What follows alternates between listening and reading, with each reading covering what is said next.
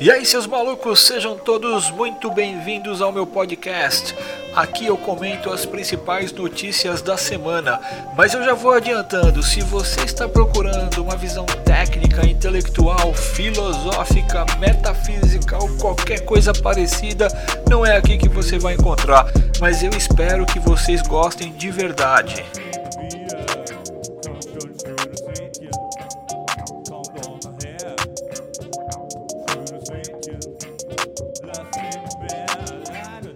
Então, pessoal, nesse podcast eu trago para vocês um resumo, uma retrospectiva dos principais acontecimentos políticos no ano de 2019. Então, aqui só para colocar um resumo geral do que aconteceu aí é, no ano de 2019, eu diria que foi um ano relativamente excelente, dadas as condições e o cenário político a gente deu uma guinada é, absurda do que vinha acontecendo nos últimos praticamente quatro, cinco governos. E então nosso cenário era um cenário aí um pouco hostil.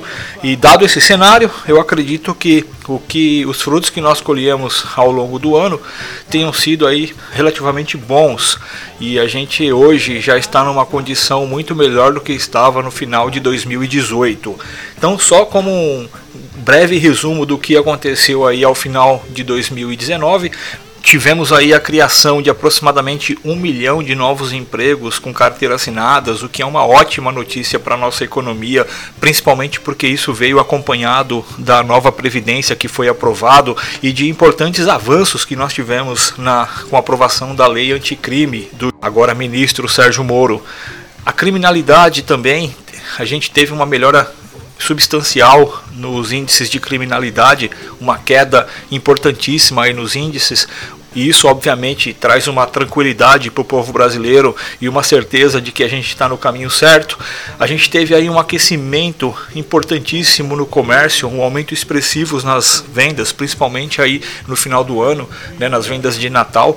Então foi uma coisa aí muito importante que aconteceu também e uma melhora expressiva no cenário econômico como um todo. Né? A gente viu aí é, a bolsa fechando acima dos 117 mil pontos, só para fazer uma comparação, ela ela abriu o ano com 88 mil pontos, então tivemos aí um aumento de mais de 30%, que foi um aumento excelente, excepcional, um resultado excepcional aí para a economia brasileira.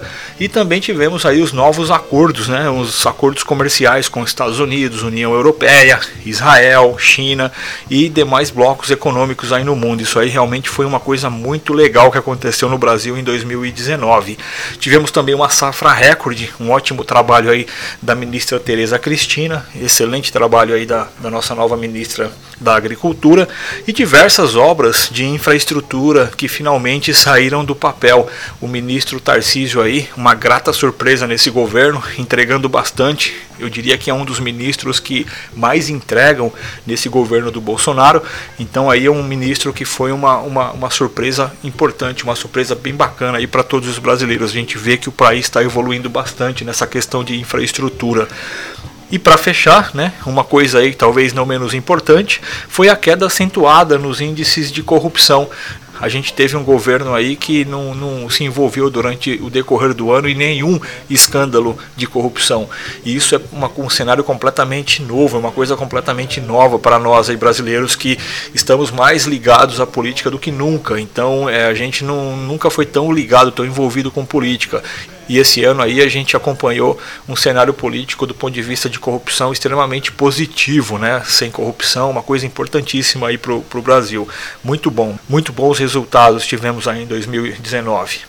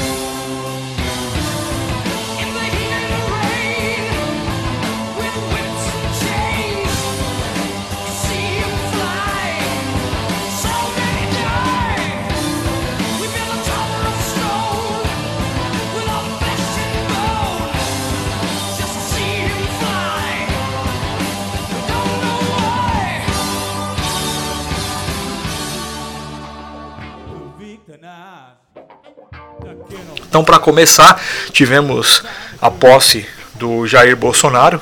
Ele tomou posse como 38º presidente do Brasil e logo depois a nomeação dos ministros e aí com destaque para o ministro Paulo Guedes e o ministro Sérgio Moro, Paulo Guedes na economia e o Sérgio Moro como ministro de Segurança e Justiça. Então, esses dois ministros aí são os digamos o que a gente esperava mais, né, deles, são os mais, digamos, os mais importantes do governo Bolsonaro e foram os que mais foram assediados aí pela imprensa e por toda a população. E logo depois que tivemos a nomeação dos ministros, começou-se uma blitz em cima principalmente da Damares Alves e do Ricardo Vélez. A Damares Alves pelas posições bem direitistas aí dela, né? É uma pessoa bem conservadora. E o Ricardo Vélez, por ser um desconhecido aí do grande público, né? Apesar de ser um intelectual muito capacitado, muito gabaritado, talvez pelo fato de não ser conhecido pela grande população, tenha sofrido bastante aí no início do governo, principalmente porque a imprensa caiu matando em cima dele. Tivemos também logo no início do ano as ondas de violência no Ceará, trazendo aí uma possibilidade do juiz Sérgio Moro mostrar ao que veio. Então ele teve uma atuação ali mandando as forças nacionais para auxiliar na questão da violência no Ceará. Só para lembrar, o Ceará é um estado que tem um governo petista, mas mesmo assim, nessas horas a gente não tem que pensar em questões ideológicas, a gente tem que ajudar e, e enfim, resolver a questão, porque no final das contas é o povo que sofre. E tivemos também, logo no início do ano, o cancelamento do programa Mais Médicos, que causou uma confusão infernal aí, um monte de notícias é, desencontradas e trouxe uma certa confusão né, do ponto de vista de informações. E no final das contas, ficou provado aí que isso era um programa que era único exclusivamente para manter a, a ditadura cubana uma forma de o governo petista da Dilma enviar dinheiro lá para a ditadura cubana. Então isso daí foi encerrado pelo Bolsonaro e abriu-se aí durante o ano várias é, iniciativas e processos para poder trazer os profissionais que são formados fora do Brasil e trazer essas pessoas para que elas possam é, trabalhar no, no Brasil. Aí, logo depois, no segundo mês, em fevereiro, tivemos a eleição no Congresso das presidências das mesas, eleição do Rodrigo Maia e do Alcolumbre, né, um destaque aí para a eleição do Alcolumbre, que terminou desbancando o Renan Calheiros. Naquele momento, grande parte da população acreditava que seria o melhor caminho a seguir. E de fato, eu também acredito que, que naquele momento era. A gente teve aí a queda do Renan, depois de uma baita confusão, teve que ter intervenção do STF é, no processo de votação. E aí, no final das contas, a Simone Tebet tirou a candidatura dela e aí o Alcolumbre terminou sendo eleito o presidente do Senado. E o Rodrigo Maia já era meio que uma bola cantada, já era presidente da Câmara. Logo no início do, do ano tivemos, na verdade, o envio das propostas da nova Previdência e do projeto anticrime do Moro. Então iniciou-se aí a conversa sobre aquilo que seria um dos principais temas a serem tratados durante o ano no Brasil, principalmente a questão da Previdência. E aí começou, né, estourou a crise na, na Venezuela. Então a crise da Venezuela foi ali um marco importante para o governo Bolsonaro, para colocar ali as claras como seria a atuação é, no ponto de vista internacional desse governo. Então, fechou-se a fronteira com, com a Venezuela, não só o Brasil, mas a, a Colômbia também. O Bolsonaro tomou a posição, a mesma posição dos Estados Unidos em apoiar o Guaidó como presidente alto do lado da, da, da, Venezuela e aí começou aí uma, uma crise, na verdade uma crise que vem se estendendo ao longo desses últimos praticamente três ou quatro anos e que agora chegou no ápice, né? chegou no, nos momentos mais complicados e ainda continua, a gente não sabe ainda o que vai acontecer. O fato é que o povo lá ainda, o povo sofre muito, passa bastante fome, é uma coisa muito complicada de se ver na Venezuela. Esperamos realmente que eles consigam sair dessa daí rapidamente, apesar de a gente saber que a ideologia adotada naquele país uma ideologia devastadora e que de fato pode ainda trazer consequências muito ruins para o povo venezuelano, infelizmente.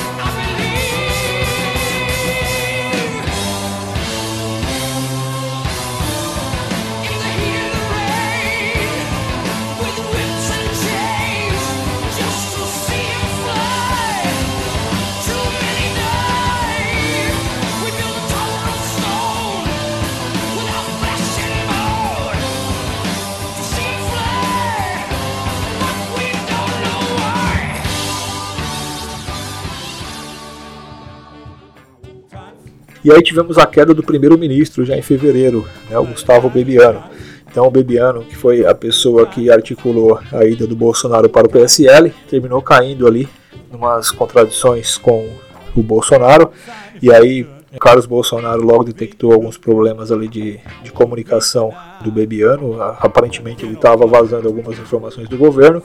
Bolsonaro obviamente não gostou nada disso e aí a, o resultado disso foi a queda do Bebiano, que logo depois, mais tarde, né, ao longo do ano, viria a se transformar em um dos principais opositores aí do governo, inclusive com algumas pretensões políticas, já logo se aproximando bastante do PSDB e começando ali uma certa amizade com a cúpula do PSDB. Tivemos também a primeira visita do Jair Bolsonaro aos Estados Unidos, logo no começo do ano, onde ele se encontrou com Trump e se encontrou também com o professor Olavo de Carvalho. Então foi uma coisa é, marcante aí, principalmente porque o, o Bolsonaro disse nessa entrevista, é, junto com o Olavo de Carvalho, que ali estava a pessoa que havia começado toda essa revolução, que deu praticamente o pontapé inicial nesse processo aí, nessa virada que a gente deu no país. E teve né, um encontro com algumas boas, já boas notícias no relacionamento e algumas alterações no relacionamento que a gente até então vinha tendo com os Estados Unidos. Tivemos também, logo no início do ano, mais um ex-presidente preso, nesse caso o Michel Temer. Terminou sendo preso com mais nove pessoas. Logo depois terminou sendo solto. Mas aí, para trazer um pouco mais ainda de vergonha para o nosso país, a gente teve aí mais um ex-presidente preso. E aí tivemos o carnaval, né? O carnaval, talvez uma das coisas mais marcantes do carnaval, do ponto de vista da política, foi uma postagem ali do Jair Bolsonaro, umas pessoas ali, um rato de absoluta falta de respeito com a população, o qual a gente ficou conhecendo como tal do Golden Shower. Enfim, foi uma coisa que teve bastante repercussão, porque aí quase que sem querer a gente começou a discutir essa questão da tal da liturgia do cargo e aí foi uma coisa até relativamente engraçada, porque foi tão assim inesperado que a própria imprensa não sabia como lidar com isso, como se referir né, à situação. Então ali a gente começou a perceber que o ano seria, de certa forma, muito peculiar nessa questão da comunicação do presidente da República com o povo. Então foi uma coisa aí bastante interessante também. Tivemos a visita do Bolsonaro a Israel. Então, uma coisa assim que foi praticamente bastante esperada, né? Bolsonaro justamente por causa dessa questão dos valores judaico-cristãos, ele tem uma proximidade muito grande com Israel. Sempre elogiou bastante Israel, sempre elogiou bastante a evolução daquele povo, né? Nunca foi, foi segredo para ninguém isso. Então foi uma visita bastante importante aí do Bolsonaro é, a Israel. Tivemos também logo depois a demissão do, do Ricardo Vélez da Educação, assumindo ali o ministro Ventralbe. E tivemos também a aprovação, logo depois da demissão do ministro é, Ricardo Vélez e da, da nomeação do, do Weintraub, tivemos a aprovação da reforma da Previdência na CCJ, na Comissão de Justiça da, da Câmara. Então é, foi um passo importante aí que tivemos na aprovação da nova Previdência e a nova Previdência praticamente ficou pronta para começar a ser discutida no plenário.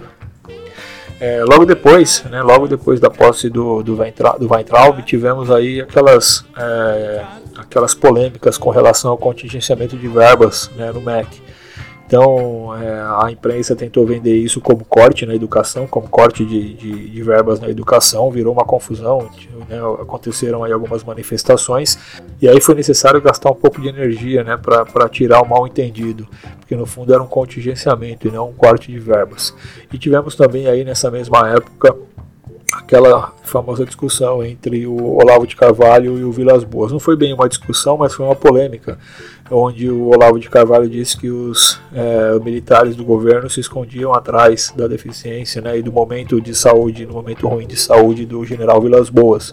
Foi, foi mais uma polêmica aí, na verdade, né, onde o, o Olavo de Carvalho se referiu ao Vilas Boas de uma forma que o pessoal não gostou muito, né? E aí, enfim, ele teve que se explicar e causou uma certa polêmica aí, mas também depois passou isso e, e dos na verdade foi muito mais uma coisa que a imprensa causou de confusão do que o que aconteceu de fato. E logo depois tivemos também a queda né, do general Santos Cruz. O general Santos, Santos Cruz terminou caindo aí. Ele não era muito alinhado, na minha opinião, ele não estava muito alinhado àquilo que o, que o, que o Jair Bolsonaro entendia né, do, do, do, do papel dele dentro do governo. Então é, foi uma outra queda aí que causou uma certa confusão porque ele tinha um bom envolvimento com a, com a imprensa, né? então a imprensa tomou as dores do general Santos Cruz e aí causou alguma mais uma confusão aí para o governo de Jair Bolsonaro. E logo nesse mesmo mês, logo na sequência, tivemos a questão da Intercept e da Vaza Jato. Então, Intercept lança uma série de áudios de conversas entre, entre, o juiz Sérgio Moro e o Deltan Dallagnol, e aí tentando né, colocar num contexto em que todo o julgamento do, do Lula tem, foi de uma forma tendenciosa. Segundo eles, houve irregularidade no, na condução do processo de julgamento do, do Lula. Então, tudo isso foi com o objetivo de trazer aí mais confusão e tentar desqualificar as decisões anteriores do juiz Sérgio Moro. Né, e isso tudo foi engraçado porque um pouco antes de estourar, de vir a, a público essas mensagens, né, a, no final de, terminou sendo depois comprovada que foram é, obtidas de forma ilegal. O Glenn Greenwald, que é o chefe lá do Intercept, ele teve uma, uma visita, né, ele fez uma visita ao presidiário Lula. E aí nessa visita ficou ali meio que um, no ar né, que ele iria fazer alguma coisa, né, que ele não poderia deixar de lutar, e esse não deixar de lutar seria fazer alguma coisa para ajudar o Lula a sair da cadeia. Então na semana seguinte ele lança essa série de conversas aí, meio que a conta gotas, para causar ainda mais confusão no cenário político, principalmente com foco aí de tentar denegrir a imagem do ministro Sérgio Moro, que terminou saindo mais forte dessa. Mais forte porque, no final das contas, todas as mensagens que foram vazadas, é, nenhuma delas foram comprometedoras, pelo contrário, mostrou ali uma interação entre o, o, o juizado e o, e o, Ministério Público. Né? Então, é, durante o processo de investigação, ninguém após tudo isso, conseguiu ser firme e dizer que poderia ou não ter sido feito aquilo que foi feito pelo Moro. Então, foi uma coisa ali que tentaram criar uma, uma, narrativa de que o Moro ele agiu de forma irresponsável e de que não tinha seguido né, o, os trâmites comuns do, do processo de julgamento do, do, Lula. E na verdade não foi nada disso. Ele só tinha uma interação bem próxima com o Ministério Público mas nada que tenha influenciado de alguma forma todo o curso do processo todo o curso do julgamento do Lula. Então no final das contas toda essa questão da, da Vaza Jato serviu para trazer um pouco mais de, de, de, respeito né, ao juiz Sérgio Moro. Aquelas pessoas que já o respeitavam passaram a respeitar ainda mais. Então isso foi muito, muito é, legal de ter acontecido. Foi um, um típico tiro que saiu pela culatra com o pessoal aí do, do Intercept.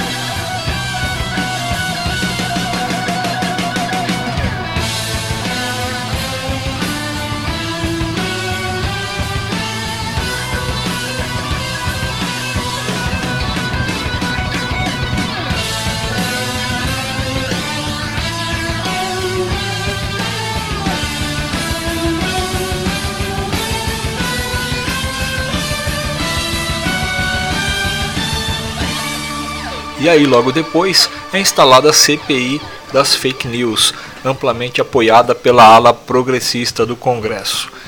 Na verdade, essa CPI ela tem o único objetivo, o único e exclusivo objetivo de calar a boca do cidadão comum que passou a ter acesso direto ao Congresso e passou a cutucar diretamente os políticos através das redes sociais. Então hoje, mesmo uma pessoa que vive nos confins do Brasil, tendo simples acesso à internet e com sua inscrição numa rede social, ela consegue questionar, ela consegue comentar, ela consegue influenciar a decisão de um político. E isso tem trazido aí uma certa preocupação, né, para os nossos políticos, aqueles que insistem em excluir o povo de suas decisões. Então, essa questão da CPI das fake news nada mais é do que uma, um tal de revanchismo, inclusive pela ala que terminou deixando o Bolsonaro de lado, aqueles apoiadores no início do ano que saíram do governo, né, que saíram do barco. Então, eles são também os, os maiores apoiadores aí. Eu estou falando de Joyce Hasselman, estou falando de Alexandre Frota. Essas pessoas aí são as pessoas que deram força para essa questão da CPI das fake news. Mas o fato é que não foi provado nada, as investigações até agora não chegaram a ponto nenhum, nada de conclusivo. Isso porque não existe qualquer crime que precise ser resolvido. Então, a verdade é que essa CPI é mais uma tentativa de calar a boca da população. E logo depois disso, né, como sempre a gente não pode viver sem uma polêmica, começou-se a polêmica da Amazônia, começando ali com os desmatamentos, depois as queimadas, uma, uma forte pressão internacional e, e, todo mundo de olho na Amazônia. Foi aconteceram coisas bizarras como é, pessoas, presidentes, como por exemplo o presidente da França publicando fotos antigas né, de, de queimadas na Amazônia ali você percebia que era uma questão muito mais política do que o, o real interesse né, em manter uma Amazônia ali é, firme e forte. Então foi uma coisa muito clara para o mundo inteiro que existia muito mais uma uma questão política envolvida do que uma questão propriamente dita em prol da, da Amazônia. Então foi uma coisa assim muito é, bizarra o que aconteceu nessa questão da, da Amazônia. Logo na sequência tivemos o Bolsonaro na ONU, né, o Bolsonaro dando um discurso, na minha opinião, firme, um discurso trazendo a nova realidade do Brasil, né, o ponto de vista de, de liderança. Então foi, foi realmente ali discurso que ressaltou alguns dos valores que estavam sendo perdidos né, pelo nosso país ao longo desses últimos anos, principalmente a questão da, da família, a questão dos nossos valores como pessoa, né, valores humanos. Então foi uma coisa assim excepcional. Gostei bastante do discurso do Jair Bolsonaro e mostrou ali para o mundo que o país está sob nova direção de fato. Isso é uma coisa bastante bacana. E aí logo na sequência, né, logo que o Bolsonaro volta da ONU, teve ali a posse do novo PGR. Então a posse do Augusto Aras, que trouxe uma baita confusão, só que agora na direita. Tudo pelo passado do Augusto Aras. Então muitas pessoas diziam que o Aras é um esquerdista, um progressista, petista, né, que não estaria alinhado com essa nova fase aí do Brasil, com essa nova dinâmica que o Brasil estaria aí planejando para os próximos anos. E aí o, o Aras assume, toma algumas decisões ali que já mostra que ele tem sim um alinhamento com o que está acontecendo atualmente no governo, e aí cria uma baita confusão né, dentro da direita. Muitas pessoas é, acham que isso foi uma traição do, do Bolsonaro, e aí começaram a, a tentar atacar o governo, então começaram a fazer um pente fino em muitas coisas, e aí nesse momento começou-se a trazer à tona essa questão de uma forma um pouco mais incisiva, e aí a própria direita passou a trazer à tona, passou a reforçar a questão do, do, Flávio Bolsonaro, enfim, muitas, muitas pessoas né, que apoiavam o governo Bolsonaro nesse momento passaram a atacá-lo. Foi uma, uma perda de pessoas que até então eram apoiadores do, do, do, Bolsonaro. E aí aconteceu uma, uma cena interessante que não é comum, principalmente nos dias de hoje, na cena política brasileira, que foi aquela história do, do Janot que disse que estava planejando dar um tiro no Gilmar Mendes. Isso aí causou um certo burburinho também, né? Foi uma, uma notícia assim que saiu e que uma notícia forte, né? Principalmente porque foi meio que o próprio Janot disse isso, não foi alguém que disse em nome dele, saiu, se não me engano, no livro que ele lançou. Então foi uma coisa ali que, que trouxe aí uma certa polêmica aí para o cenário político brasileiro. E aí, logo depois disso, estoura a crise do PSL. Então, estoura a crise do PSL, principalmente por causa da questão do laranjal do PSL, aquela questão das candidaturas laranjas, né, das mulheres do PSL, coisa que acontece em todos os partidos, mas obviamente por o PSL ser o partido do presidente, toma uma proporção um pouco maior. Então estoura essa crise e aí começa as conversas do Bolsonaro para sair do partido e a criação de um novo partido, né? Então começa aí essa, essa questão. O Bolsonaro rompe com o Bivar, com o PSL, fica momentaneamente sem partido e inicia as conversas para a criação do Aliança Brasil, que será o novo partido do Jair Bolsonaro. Nesse momento começa a votação da prisão em segunda instância o ministro Dias Toffoli pauta essa questão da prisão em segunda instância. E aí, obviamente, como todo brasileiro já esperava, a Rosa Weber muda o voto dela e eles aprovam a queda da prisão em segunda instância. E como consequência direta disso, tivemos a soltura do Lula e do José Dirceu, os principais ícones da corrupção brasileira nos últimos anos.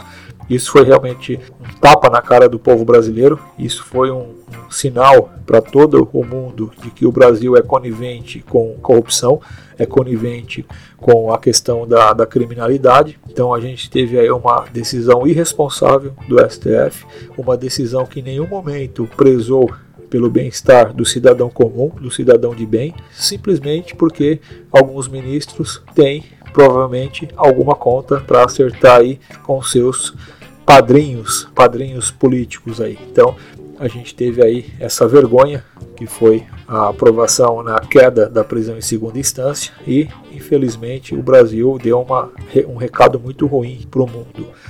Isso foi uma coisa realmente é um dos pontos fortes desse ano, principalmente. É, não estou falando pela soltura em si do Lula, do Dirceu e de outros corruptos aí que aconteceu após essa decisão, mas eu estou falando de, de, de, uma falta de um senso de responsabilidade, a falta de um senso de fazer a coisa certa que a gente viu que não existe nesse, nesse STF. Então, logo depois disso, aconteceram algumas manifestações, inclusive pedindo né, o impeachment de alguns ministros do STF, principalmente o Gilmar Mendes e o Dias Toffoli, porque o povo passou a não acreditar. Na verdade, o povo já não vinha acreditando no STF. E aí, depois que eles tomam uma decisão dessa, eles meio que dizem ao povo: vocês fiquem quietos, porque quem decide aqui somos nós. E esses caras nunca não foram, eles foram colocados de forma indireta lá pelo povo, certo? Eles foram escolhidos por, pelos presidentes que a gente colocou lá. E, enfim, a, a, lei é essa, a gente não pode discutir porque a lei é essa, só que eles, eles tomam uma postura como se eles fossem os, os magnânimos, como se eles fossem as pessoas mais importantes da, da República, e não são. Entendeu? Então isso é uma coisa que começou a. Né, esse sentimento do povo brasileiro de traição que começou a se ressaltar no povo brasileiro, ele veio à tona a partir do momento que a, o, o, STF dá uma, uma né, indicação clara de que eles não estão nem aí né, para o que a porque a grande parte da população pensa e quer que aconteça com o nosso país. Eles estão simplesmente preocupados em satisfazer os seus interesses pessoais. E aí isso torna a situação um pouco mais complexa e mais difícil. Mas é uma discussão muito complexa, uma discussão que levaria horas para a gente é, tocar em vários aspectos, todos os impactos que isso poderia trazer né, no cenário político. Tem várias pessoas que são a favor, várias pessoas que são contra, mas não são contra porque são é, coniventes com, com o que o STF vem fazendo, mas são contra pelo impacto que isso pode trazer né, na, na, dinâmica do, do nosso país, na dinâmica de Brasília. Então, esse foi um ponto é, alto aí, um ponto negativo alto que a gente teve, né, e combinou aí na soltura de diversos corruptos, né, diversos corruptos que foram colocados na cadeia pela Lava Jato. Foi realmente um golpe muito forte na Lava Jato.